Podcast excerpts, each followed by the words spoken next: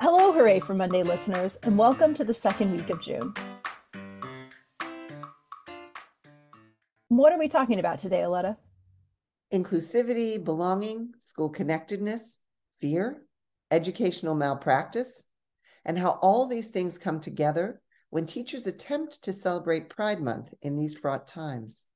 Yeah, the stories about book bannings and protests and parent complaints are pretty intense this year. I have a really hard time understanding why it's so threatening to anyone that their child should, for example, read a book about families that might look different from their own. I've thought about this. The question that opponents to LGBTQ inclusivity practices seem to be asking is why do elementary age students need to celebrate LGBTQ plus pride? Aren't they too young to be exposed to such things? And what's interesting is this question assumes that learning about someone's identity is equated to learning about sex, which is really absurd when you think about it, because when a five year old reads a story about a family with one mom and one dad, we don't assume the five year old is also learning about how the mother and father, you know, have sex.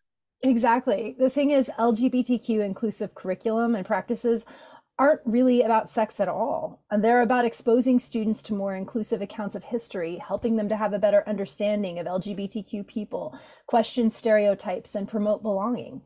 Yes.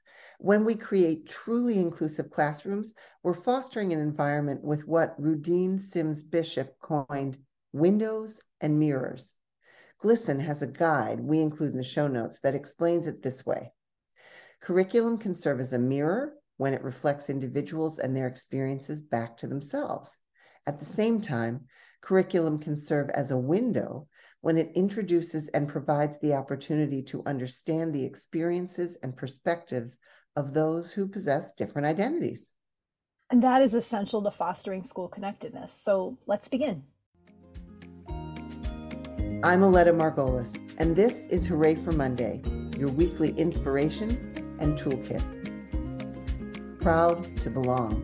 Hooray for Monday, June 12th, 2023.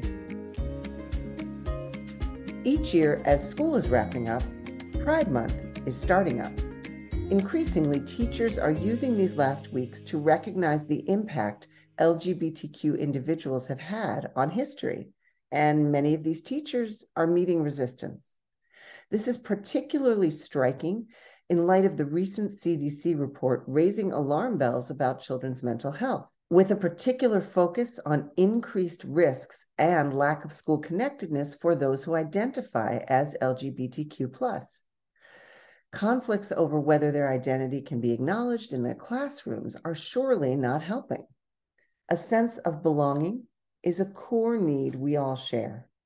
We long to be seen and heard, and we learn to be part of a community and to value others in it when we are taught to be open to instead of afraid of difference.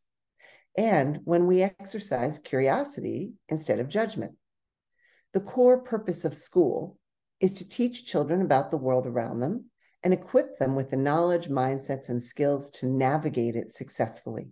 The world in which we and our children live, from distant lands to communities next door, includes all kinds of people with all kinds of identities. If we pretend otherwise, aren't we engaging in educational malpractice? If we limit the kinds of literature our children read, the conversations we have with them and they have with one another, and the opportunities they have to share their full selves in a matter that intentionally excludes members of the LGBTQ plus community, we are presenting a false story to our children about the world in which they and we live. It can be scary to practice inclusivity and advocate for true belonging in our schools when we know we will get pushback. But the consequences for our students could not be more clear. And there are experts rallying to support teachers doing this hard but necessary work. Here are a few resources to consider all linked in the show notes. Developing LGBTQ inclusive classrooms, a toolkit from GLSEN. Actions LGBTQ parents and guardians can take to support their children in elementary school, a a toolkit from the Human Rights Campaign. Best practices for serving LGBTQ students, a toolkit from Learning for Justice. Know Your Rights, Students and LGBTQ Rights in Schools, a guide from the Southern Poverty Law Center. The Trevor Project. The Trevor Project's mission is to end suicide among LGBTQ young people. The Hooray for Monday readers and listeners I hear from are staunch advocates for their children and believers in the vital importance of mutual respect in their school communities. We are grateful for your persistence as you push through the resistance to change. Links to the resources are included in the written version and the notes for this session. Teacher resources. Activities to connect with families.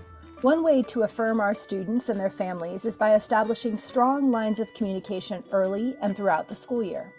As you look to the fall, consider some of these strategies. Seeing with different eyes. Our job in fostering inclusive classrooms isn't to know all the answers, but to create a safe space for exploring the questions. This reflective activity helps students experience the many ways in which we all see things differently. Poster analysis. Creating an LGBTQ inclusive classroom includes what GLSEN describes as finding opportunities for LGBTQ visibility and inclusion. One piece of that could be looking at the posters on our walls and considering their explicit and implicit messages. What we're curious about. Each week, a member of the inspired teaching community shares something that's piquing their curiosity. And we would love to hear from you. What's making you wonder right now? Submitting a curiosity is easy. Just follow these steps. One, identify something you're currently curious about. This could be in the form of a question or just a concept. Two, think about where this curiosity came from and what else it's making you wonder about as you explore it. Three, record a voice memo, no longer than two minutes, in which you share your reflection on the above. Four, email the voice memo to Michelle Welk, Inspired Teachings Communication and Marketing Specialist, at Michelle, M I C H E L L E, at inspiredteaching.org. Be sure to include your full name, title, and where you work in your email. We look forward to learning with you. Professional learning. Join us in July for an institute focused on planning with the end in mind. What is it we want our students to learn in the new school year? How will we know if that learning has been accomplished?